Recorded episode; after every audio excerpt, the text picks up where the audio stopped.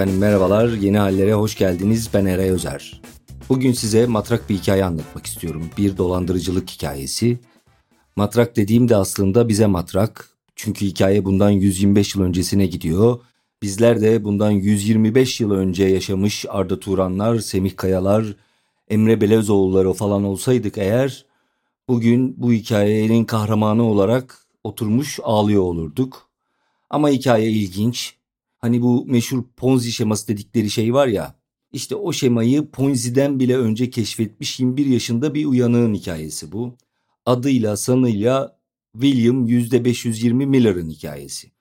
Evet böyle diyorlar kendisine. William %520 Miller deniyor kendisine. Fakat bu hikayeye geçmeden önce birkaç küçük duyurum ve hatırlatmam olacak izninizle. Birinci hatırlatmam Patreon'la ilgili. Patreon'da yayınlara başladık. Patreon nedir diyenler için bir kez daha duyurmuş olayım. Patreon sizlerin bu yayına yani yeni hallere destek olabileceğiniz bir platform aslında. Yapmanız gereken şey de çok basit. Giriyorsunuz patreon.com slash yeni haller adresine. Orada çeşitli tierler var. Bu arada merak ettim tier ne demek diye. Aşama, dizi, sıralama demekmiş. Yani çeşitli dizi dizi tierler var orada. Oradan kesenize uygun olan tier'i seçiyorsunuz.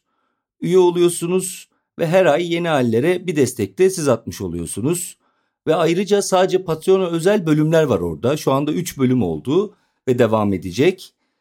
Aynı zamanda bu bölümleri de sadece sizler dinleyebiliyorsunuz üye olmakla birlikte. Dediğim gibi 3 dolardan başlıyor öyle gidiyor. Yeni hallere verdiğiniz destek bu yayının bu podcast serisinin yaşaması için çok önemli.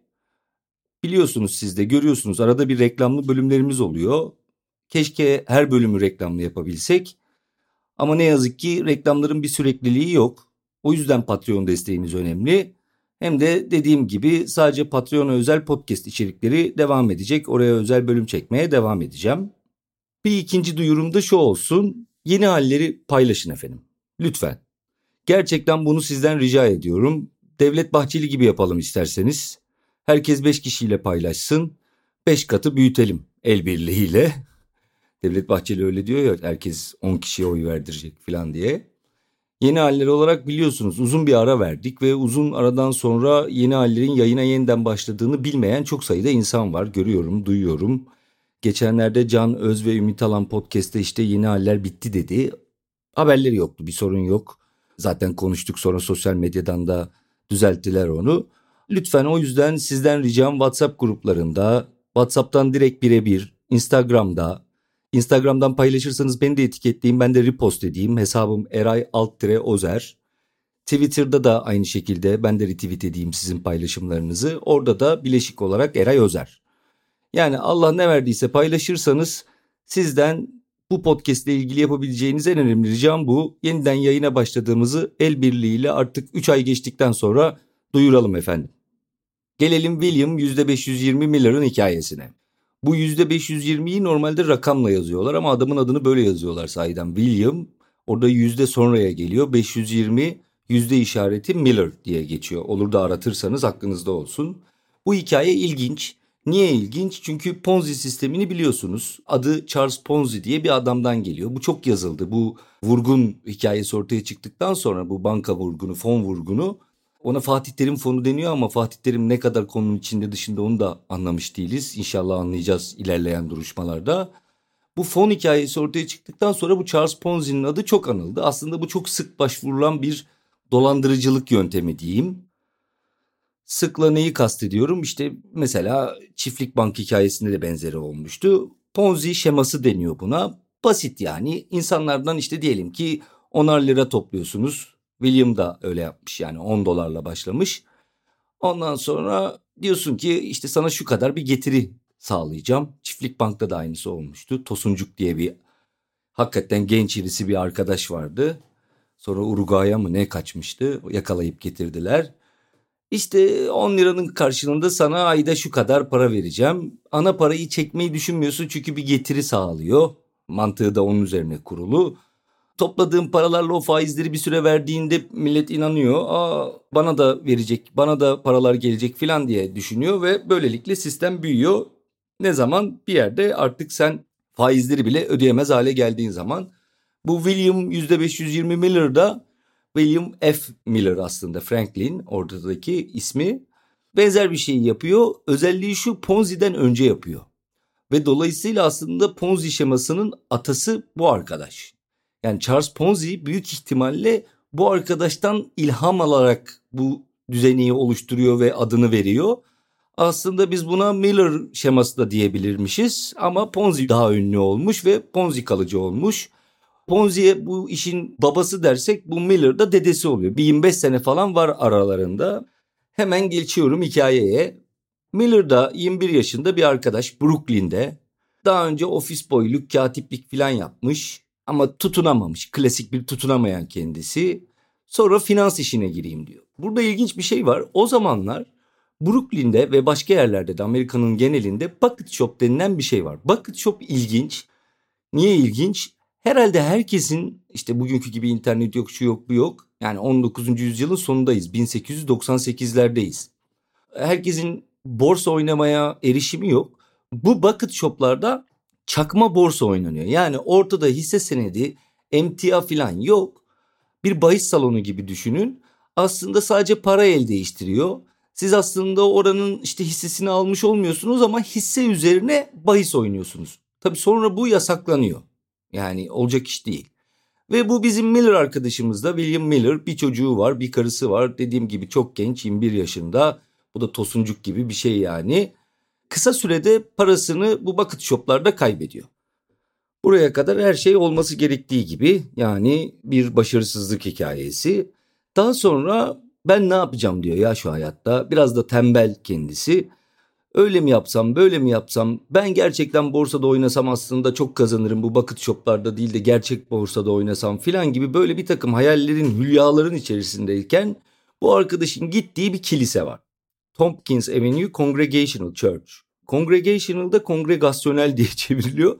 Yani cemaatin oluşturduğu kilise demekmiş. Burada Christian Endeavor Society, Hristiyan Çaba Topluluğu diye bir topluluk bunlar. Bu arkadaş da buraya takılıyor anladığım kadarıyla. Ve diyor ki İncil okuyan bir takım diğer böyle İncil'in öğrencisi yani biz de çocukken Kur'an kursuna giderdik işte Kur'an hatmetmeye, hatmetmek ne okumayı öğrenmek için ileri gidenler hatmediyordu. Bu insanlar da işte herhalde belli bir anlamını da anlayarak falan İncil okumayı öğrendikleri bir kurs gibi bir şey bu. Ve orada kursa gidenlerden diyor ki bana 10 dolar verirseniz ben bu parayı borsada değerlendirir size haftalık %10 kar veririm diyerek para toplamaya başlıyor. Haftalık %10 kar herhangi bir aklı başında insanın zaten gireceği bir iş değil. Baktım o zaman nasıl bir kar durumu var. O zamanlar yıllık %6'lık bir yatırım getirisi çok iyi kabul ediliyormuş. En iyi hisse senetlerini falan alırsan yine yılda %8. Bu arkadaş da diyor ki ben size diyor haftalık %10 getireceğim. Yani 1 dolar vereceğim her hafta diyor. Birazcık hesabı da basit ya bu işlerde işte büyük vurgunu planlarken bu detaylara dikkat edeceksin. ben de akıl vermiş gibi oldum size ama yapmayın efendim. Hiç hoş bir şey değil. Neyse yani siz bu arkadaşa 10 dolar verdiğinizde bir yılın sonunda size 52 dolar geri dönüyor. Ayrıca ana paranız da garantide. Yani onu istediğiniz zaman çekebiliyorsunuz. 10 dolarınız sabit 52 dolar dönüyor. Yok siz eğer hiç temettü almazsanız temettü deniyor bunları da öğrendik. Yani faiz işte o zaman faiz çok yaygın değil. Hiç temettü almazsanız bileşik faiz denilen şeyle yani 11 dolar oluyor 12 dolar oluyor falan. Yılın sonunda siz 1420 dolara sahip oluyorsunuz. Bunlar ciddi paralar. Baktım mesela 10 doların o zamanki değeri bugüne kıyasladığınızda şöyle birebir enflasyonla kıyaslarsanız 380-400 dolar gibi ama satın alma gücü açısından falan böyle işte 10 dolar ciddi bir para 2000 küsür dolara geliyor. Bazı mesela tazminatlar üzerinden hesaplanmış orada 2000 küsür dolara geldiği de söyleniyor. Dolayısıyla 10 dolar deyip geçmeyin millet dişinden tırnağından arttırarak Brooklyn'de getirip William %520 lira vermeye başlıyor. Bu Miller arkadaş hafif de salak sanırım. Çünkü ilk topladığı paralarla sahiden gidip borsada oynuyor. Ve bilin bakalım ne oluyor. Tahmin edebileceğiniz gibi borsadaki parayı batırıyor. Fakat elinde bir miktar para kalıyor ilk haftanın sonunda. Ve şöyle umut ediyor. Diyor ki inşallah ana parayı istemezler. Sadece temettü yani işte faiz gibi olan o bir doları isterler. Onları da zar zor ödeyecek hali var. Yani hatta belki tamamını ödeyemiyor bile. Ama işte zar zor getirip o bir dolarları verebilecek kadar para kalıyor elinde. Ama ne oluyor? Tahmin edin. Evet bildiğiniz kimse ana parasını geri istemiyor. O bir dolarları aldıklarında bir mutlu oluyorlar 10 doları vermiş insanlar olarak. Gidip başka yerlerden onar dolar bulmaya başlıyorlar. Ve böylelikle para birikmeye başlıyor. Bir de böyle uyduruktan bir makbuz veriyor. Daha sonra senet gibi biraz daha havalı hale getirecek. Üstüne rakamlar filan basacak. Ama ilk başta böyle uyduruk birer makbuz veriyor. Ve tarihlerden 1898 yılının Mart ayındayız. Başladığında. Sistem giderek duyulmaya başlıyor Brooklyn'de. Ve yayıldıkça yayılıyor. Buradan bir 11 ay sonrasına atlayalım ve Miller artık etrafında tanınan bir adam millete 1 dolar veriyor kimse istemiyor bile 1 doları aldıktan sonra üstüne 9 dolar koyup yeniden içeriye yatırıyorlar ve kendisi kapı kapı dolaşıp cüzdanından para çıkartıp insanlara hemen kapıda böyle kar payı öder gibi ellerine yalandan bir makbuz sıkıştırarak o temettüleri fişleri öderlerken bir anda ünlü hale geliyor ve kendisine bir düzine çocuk ve katip tutuyor. Ve daha sonra iki katlı bir apartmanda bir katı kiralıyor ve orada Franklin Syndicate. Syndicate ortak girişim anlamına da geliyor. Bizdeki gibi sadece sendika gibi değil de işte ortak girişim yani. Birilerinin parasını bana veriyorlar. Ben o parayı bir yerlerde değerlendiriyorum. Elde ettiğim karı da onlarla paylaşıyorum. Ve bir de lakap alıyor. Ona finansın çocuk Napolyon'u demeye başlıyorlar. Allah sonunu benzetmesin diyeceğim ama sonu da benziyor işin kötüsü. Yani iş büyüyor. Acayip duyulmaya başlıyor. Ya bu nasıl olacak falan filan hani kimse demiyor ki ana paraları bu kadar insan yatırdık ne olacak diye isteyen istediğinde gidip bir dolara iki dolar işte iki haftadır almadım alabiliyor. O da elindeki paralarla bunları ödeyebiliyor. Buradaki sistemi anlamanız şu açıdan önemli. Evet böyle çalışabilir çünkü bir ana para topluyor. Ama aslında ortada bir yerde değerlenen bir para falan yok. Orada yalan söylüyorsun. Dolayısıyla şöyle ödemek zorunda olduğum paralar da giderek artıyor. Herkes istemese bile bunun bir doyma noktası var. Doyma noktasından sonra artık sen eldeki paralarla temettü ödemeye başlayacaksın. Ya bir kenara atmış olacaksın ama zaten ana parayı asla iade etmen mümkün değil. Çünkü toplamdan daha fazla faizi ödedin ve faiz düştü ana paranın içerisinden. Dolayısıyla sistem biraz zorlanmaya başlıyor. O ne yapıyor? Ulan ben bitireyim burada kaçayım demek yerine inanılmaz bir yatırım yapıyor. Diyor ki ben bu işi daha da büyüteyim. 32 bin dolar harcayarak reklam kampanyasına girişiyor efendim. Diyor ki ben niye sadece Brooklyn'le sınırlı kalayım? Başka eyaletlere yani ülkenin içerisindeki başka şehirlere de ulaşmaya başlayayım diyor. Şöyle de bir açıklaması var. Amacım Franklin Syndicate'i, Franklin Sendikası'nı Wall Street'te faaliyet gösteren en büyük ve en güçlü sendikalardan biri haline getirmek.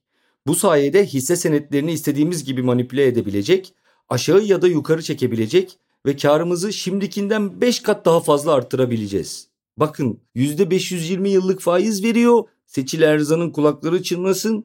Diyor ki öyle bir noktaya geleceğiz ki bunun 5 katını vereceğiz. Yani %2600 vereceğiz bir süre sonra diyor. Ne yaptığını soranlara da işte mesela hisse senetlerine, buğdaya yatırıyorum, demir çeliğe yatırıyorum, ne karlıysa ona yatırıyorum diyor. Hem bir de şöyle bir şey de söylemiş. Ayrıca tamamen içeriden gelen, o içerisi neresiyse artık içeriden gelen bilgilere dayandığımız için kesinlikle hiçbir kaybetme riski olmaksızın sizi kayba karşı garanti ediyoruz.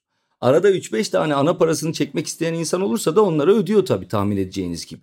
Ottawa ve Ohio'da yayılmaya başlıyor ünü Franklin Syndicate'in. Giderek daha da genişliyor. Hatta öyle bir şey ki artık posta yoluyla da paraları gönderiyorlar. Bu da karşılığında bir tane çakma makbuz postalıyor ve oradaki postane sadece bunun şirketine gitmesi için özel bir dağıtım hattı kuruyor. Yetişemiyorlar gelen paraya, gönderilen makbuza vesaire. Adam bir şekilde bu paraları topluyor ama nasıl topluyor? Şöyle anlatılıyor bu. Dükkanın kasalarına, çekmecelere falan yığıyorlar parayı. Yani nerede tutacaklarını bilmedikleri bir para söz konusu. En sonunda diyor ki ben bu hesaptan anlayan birisini getireyim diyor. Edward Schlesinger diye bir adam geliyor. Ortak. Bu Schlesinger giriyor işin içine işte ne olduğu meçhul bir insan zaten sonra kayıplara karışacak. Bakıyor hmm, anlıyor ki bir dolap dönüyor. Zaten anlamaması mümkün değil birazcık finanstan anlıyorsa. O da hiç bozuntuya vermiyor. Onunla beraber biraz daha böyle işlemleri resmi hale getiriyor. Paraları topluyorlar. Ertesi günde temettü ödeyeceklerse belli bir miktarını ona ayırıyorlar. Para çekme işlemlerinin büyüklüğünü filan gözlerine kestiriyorlar onlara ayırıyorlar.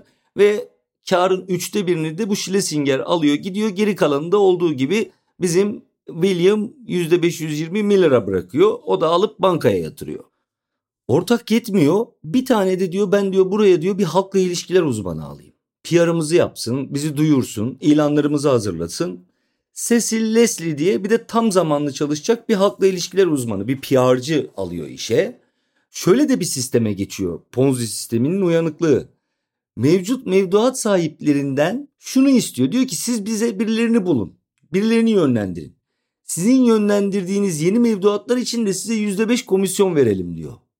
Yani artık siz sadece para göndermekle kalmıyorsunuz. Eşinize dostunuza da rica ediyorsunuz. Diyorsunuz ki ya da haber veriyorsunuz. Şuraya para gönder bak çok iyi faiz var diyorsunuz. Siz de bundan kar alıyorsunuz. Sistem tam olarak böyle ideal bir tosuncuk, ideal bir seçil erzan, ideal bir ponzi sistemine doğru gidiyor. O sırada sendikanın reklam alan yani reklam veren daha doğrusu birisi var. Rudy Günter diye. O işlerin ters gittiğini anlıyor. Bu Miller da giderek böyle depresyona girmeye başlıyor. Bu iş nerede patlayacak ben ne yapacağım filan diye.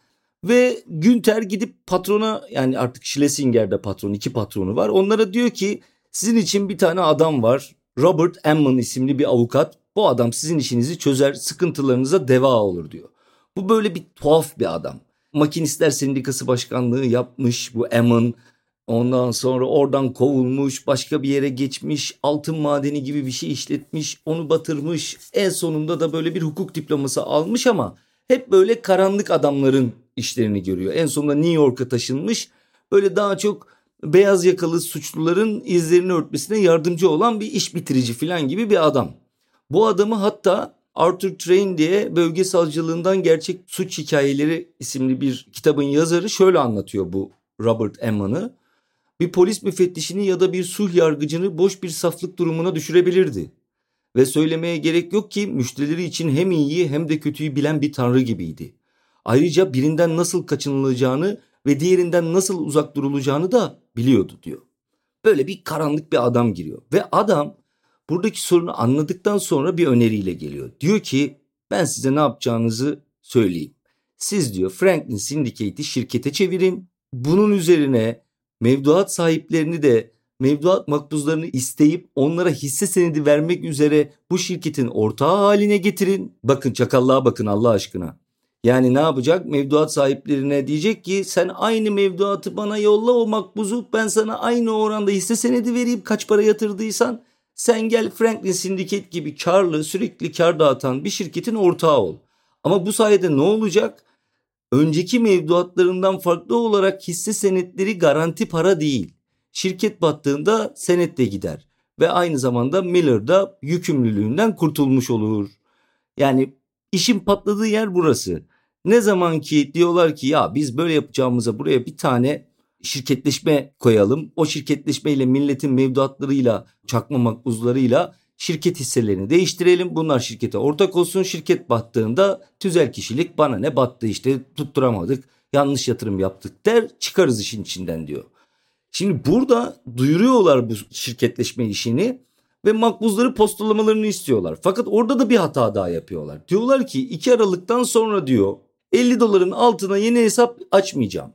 Şu anda sahip olduğum 50 doların altındaki tüm hesaplar hesaplarını 50 dolar yapmaya yetecek kadar para yatırmak zorunda kalacak. Aksi takdirde yeni şirkete alınmayacaklar diyor. Bunu demese yani 50 dolara kadar paranı tamamlamak zorunda bıraktırmasa belki millet yine sesini çıkarmadan devam edecek. Fakat diyelim ki içeride 30 dolarım var 20 dolarım yok e ben ne olacağım diye bir soru işareti ortaya çıkıyor ve milletin kafası karışıyor tabii.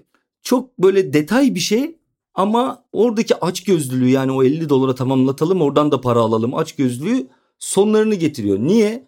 Çünkü Moody'lerden bir tanesi yani mevduat sahiplerinden bir tanesi On Change diye bir finans bültenine yazıyor Ve oranın editörü E.L. Blake diye bir adama diyor ki ya benden böyle böyle bir şey istediler 50 dolara tamamla diyorlar. Bu nedir bir araştırır mısınız yapayım mı yapmayayım mı? Tavsiye istiyor yani yatırım tavsiyesi. Adam bir araştırıyor New York ya da Chicago borsalarında William Miller adını duyan kimse yok. Hiçbir aracı kurumda Miller adına bir hesap yok. Franklin Syndicate adına bir hesap yok.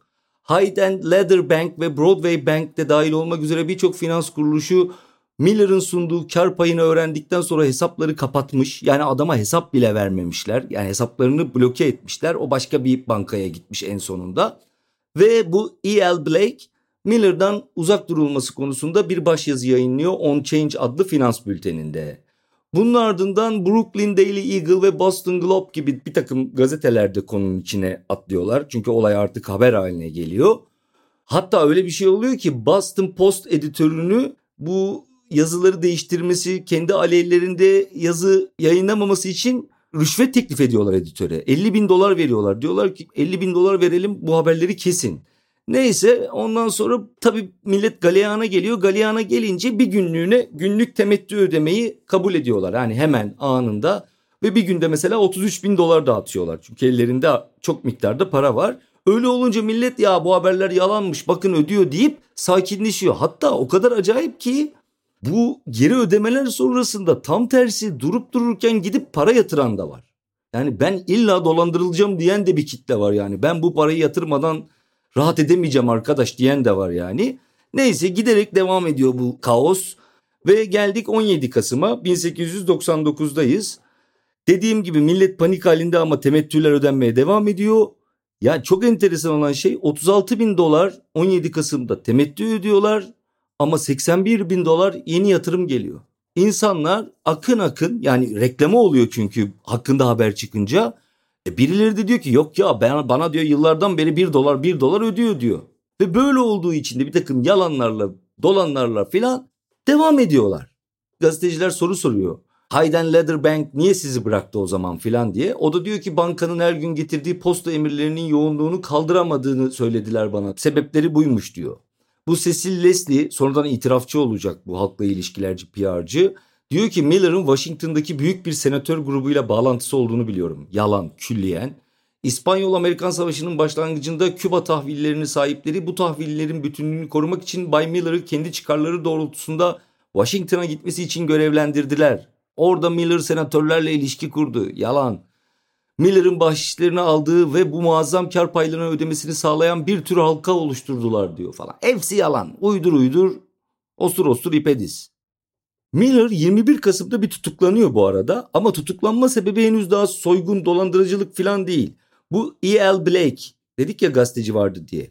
O gazeteci için kendisi benim şirketimi mahvetmek için çalışan bir şantajcıdır filan demiş. Bunun üzerine Blake de bir iftira davası açmış. Onlar da işte tutukluyorlar ve 5000 dolar kefaletle serbest bırakılmasına karar veriyorlar. Ama dediğim gibi olay artık polise filan yargıya filan intikal etmiş. İş bir yerde patlayacak. Bir detay daha gazeteciler gidip bir de şirkete bakıyorlar. Ya bu şirket nasıl bir şirket? Nerede kurulmuş? Nasıl kurulmuş diye.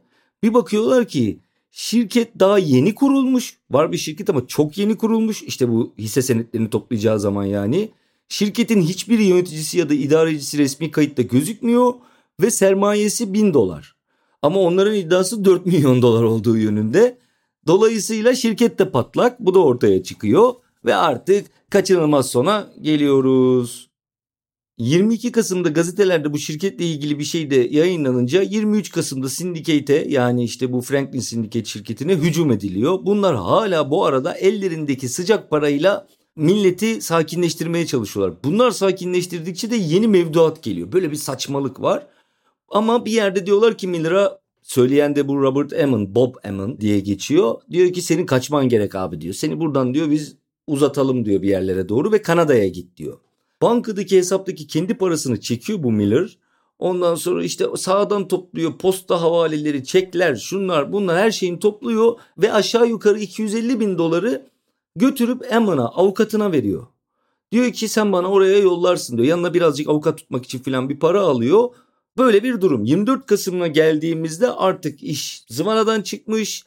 Bu Cecil Leslie dediğim kadın PR'cı içmiş iş yerinde bu Cecil Leslie sarhoş olmuş sinirle sen sahtekarsın falan diye patronuna saldırıyor. Bu da tüyüyor.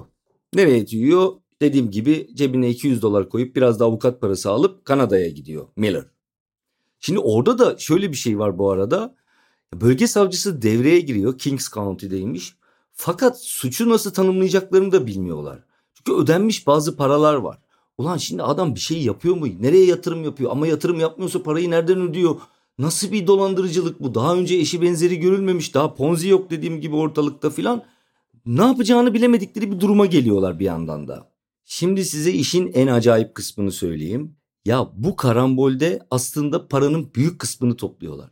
Bu esnada artık skandal geliyorum demesine rağmen o kadar reklamları oluyor ki insanlar bir yandan da acaba mı deyip para yatırıyorlar. Ekim ve Kasım aylarında topladıkları para 620.545 dolar.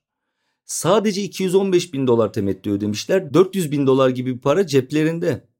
Ve toplamda Franklin Syndicate 1 milyon 156 bin dolar toplamış. Ve düşünün bunun 620 bin doları Ekim-Kasım aylarında. Yani artık foya ortaya çıkacağı zamanlar geliyor ama adı o kadar çok duyuluyor ki insanlar para getirmeye devam ediyor.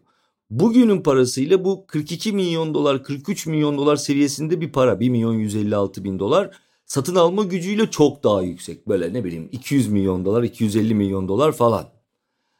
Ve polis ne kadarını alıyor söyleyeyim toplamda 13 bin dolar. Geri kalan para kayıp Miller da kaçtı gitti. Tabi polis soruşturmayı başlatıyor. Polisler arasında dolandırılanlar var. Kimse inanmak istemiyor en başta filan falan. Kayyum atanıyor bu arada. Bir adam var o kayyum olarak atanıyor. Ama geliyor şirkette hiçbir şey yok. Şirketin bir şeyi yok ki yani. Bir telefon hattı var. İşte bir de mobilyaları var. Mobilyaları satıyor filan. Ortada hiçbir varlık yok. Miller Montreal'de ve 4 Şubat'ta Montreal'den onu Birleşik Devletlere getiriyorlar. Nisan ayında da duruşması başlıyor. Artık 1900 yılındayız bu arada. Geldik 1900 yılına. 2 Nisan'da duruşma başlıyor. Dediğim gibi önce bunu neden yargılayacağız falan. Bu arada avukatlar da savunmayı şunun üzerine kuruyor. Avukat dediğim de Emin falan hala avukatlığını yapıyor ve savunmaları şu. Ya kardeşim siz bizi speküle ederek değerimizi düşürdünüz. Biz yoksa ödüyorduk zaten parayı. Hiçbir şeyi dolandırmadık. Sadece siz bu spekülasyonla şirketi batırdınız gibi bir yere kuruyorlar şeyi de örnek gösteriyorlar. İşte bakın bir sürü insana da para ödemişiz. İşte 200 bin dolar var ya ödenen. Bunu da delil olarak sunuyorlar. Yani hukuk burada böyle bir arada kalıyor. Yani bir sürü insana hakikaten %10 ödenmiş filan gibi bir savunma yer mi diye zorluyorlar. Fakat dedim ya işte bu Cecil Leslie geliyor tanık oluyor. Diyor ki bu ortada şirket filan yok bir şey yaptığımız yok yalandan paraları topluyorduk diyor. Ondan sonra kayyum olarak atanan John Daly geliyor ve o da diyor ki birkaç gün boyunca ben buradaydım ama burada diyor şirket falan yok. Ben anladım ki bu diyor olacak bir şey değil. Bunun çalıştığı bankanın çalışanları diyorlar ki bu kaçmadan önce kendi hesaplarını boşalttı da kaçtı. 400 bin dolar para kayıp bu arada. Yani kayıp derken yenmişler var bilmem neler var ama en son 400 bin dolar var. O dedim ya Ekim-Kasım aylarında toplanan 600 bin küsür 200 bin küsür temettü olarak ödenmiş. O 400 bin doların nerede olduğunu bulmak istiyorlar. Bu arada Edward Schlesinger diye bir ortakları var demiştik ya. Schlesinger de Miller'ın onu söylemeyi unuttum Kanada'ya kaçtığı gün Avrupa'ya kaçıyor ve o 400 bin doların 150 bin dolarını Schlesinger'in aldığını biliyoruz. Dolayısıyla 250 bin dolar para kayıp. Ne olduğu bilinmiyor. Aslında onlar Miller'ın Emmon'a verdiği para. Fakat Emmon Evet hesabında bir ani para yükselişi olmasına rağmen kabul etmiyor. Diyor ki o başka yerden geldi. Ben diyor ayrıca sadece diyor buranın hukuki danışmanlığını yapıyorum. Başka bir görevim yok diyor. Dolayısıyla resmi bir görevi olmadığı için o parayı bankadan çeken Miller olduğu için e, verdiğine dair şahit de olmadığı için ilk başta hiçbir şey yapamıyorlar Emman'a. Ama ne zamana kadar? Bizim Miller'la Emma'nın yani avukatının arası açılana kadar. Duruşmalar sırasında açılmıyor. İşte bir süre boyunca birbirleriyle gayet iyi gidiyorlar. Emma savunmayı üstleniyor vesaire. Fakat tabii bir yerden sonra Miller hapse giriyor ve yatmaya başlıyor. Hatta 1901'de bir daha bozulmuş dava. Sonra bozmayı daha yüksek mahkeme bozma kararını bozmuş. Olur mu kardeşim bu adam nasıl serbest kalır falan diye. Polis de o 250 bin doların peşine düşüyor. Ve yargı tabii yani savcılık. En sonunda Miller'ı uzlaşmaya davet ediyorlar. Diyorlar ki gel sen bu 250 bin doları Eman'a verdiğini söyle. Bunun çünkü zaten hesaplarında bir artış var. Biz de diyorlar cezanda bir indirim düşünelim. Gerçekten de öyle oluyor. Miller'la Emma'nın arası bu avukat Miller'ın ailesine bakma sözü vermiş. Haftada 5 dolar yollayacakmış. O 5 doları yollamadığı için ne bileyim aralarında sürtüşme olduğu için bir de böyle sunobize ediyormuş. Cebimden ödüyorum 5 doları falan. Halbuki adam 250 bin dolar vermiş. Büyük para yani bugünün 10-15 milyon doları gibi düşünün. Ondan sonra bu 5 doları yollamadığı için Miller sinirleniyor ve gidip anlaşma yapıyor. Cezası da hafifleyecek. Ve diyor ki evet ben parayı Emmon'a verdim. Emmon'u da tutukluyorlar. Avukat da hapse giriyor. Yıllardan 1903 Haziran o da yatmaya başlıyor. Ve o 1907'de salınıyor. 4 yıl boyunca içeride kalıyor. Miller ise daha kısa kalıyor enteresan. Miller daha önce yatmaya başlıyor ama o da işte 1905 yılında serbest kalıyor.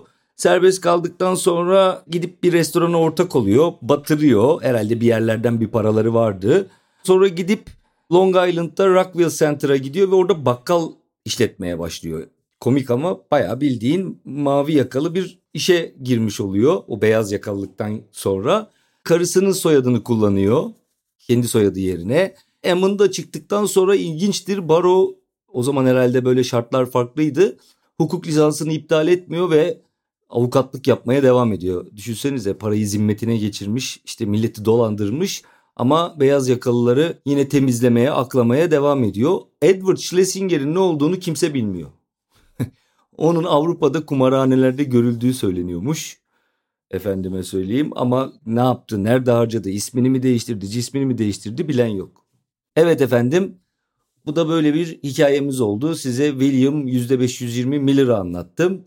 Bu böyle işte aşina olduğumuz bugün bir dolandırıcılık sistemi. Ama ve lakin o zamanlarda eşi benzerine rastlanmamış bir dolandırıcılık eylemiydi.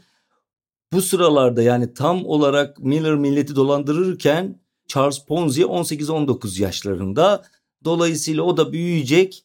Belki de bu Miller'ı gördüğü için aa dur ben de bu işin içine gireyim diyecek ve o da böyle gürbüz yetişmiş bir dolandırıcı olarak çıkacak karşımıza ileride ve meşhur Ponzi şeması böylelikle oturmuş olacak ama şemanın ilk örneğini bize Miller vermiş. Böyle de bir bilgi edinmiş olduk. Bölümün başında söyledim ama belki unutmuşsunuzdur özellikle adresi diye yine hatırlatmak isterim. Patreon'dan bize destek olabilirsiniz. patreon.com slash yeni haller patreon.com slash yeni haller bir de Instagram'da, Twitter'da, WhatsApp gruplarında yeni halleri paylaşırsanız çok sevinirim. Instagram hesabım Eray Alttire Ozer, Twitter hesabımda Eray Ozer. Yeni hallerle ilgili görüş, işbirliği, fikir, konu önerisinde bulunmak isterseniz de yeni hallerin e-posta adresi yenihallerpodcast at gmail.com Görüşmek üzere, kalın sağlıcakla.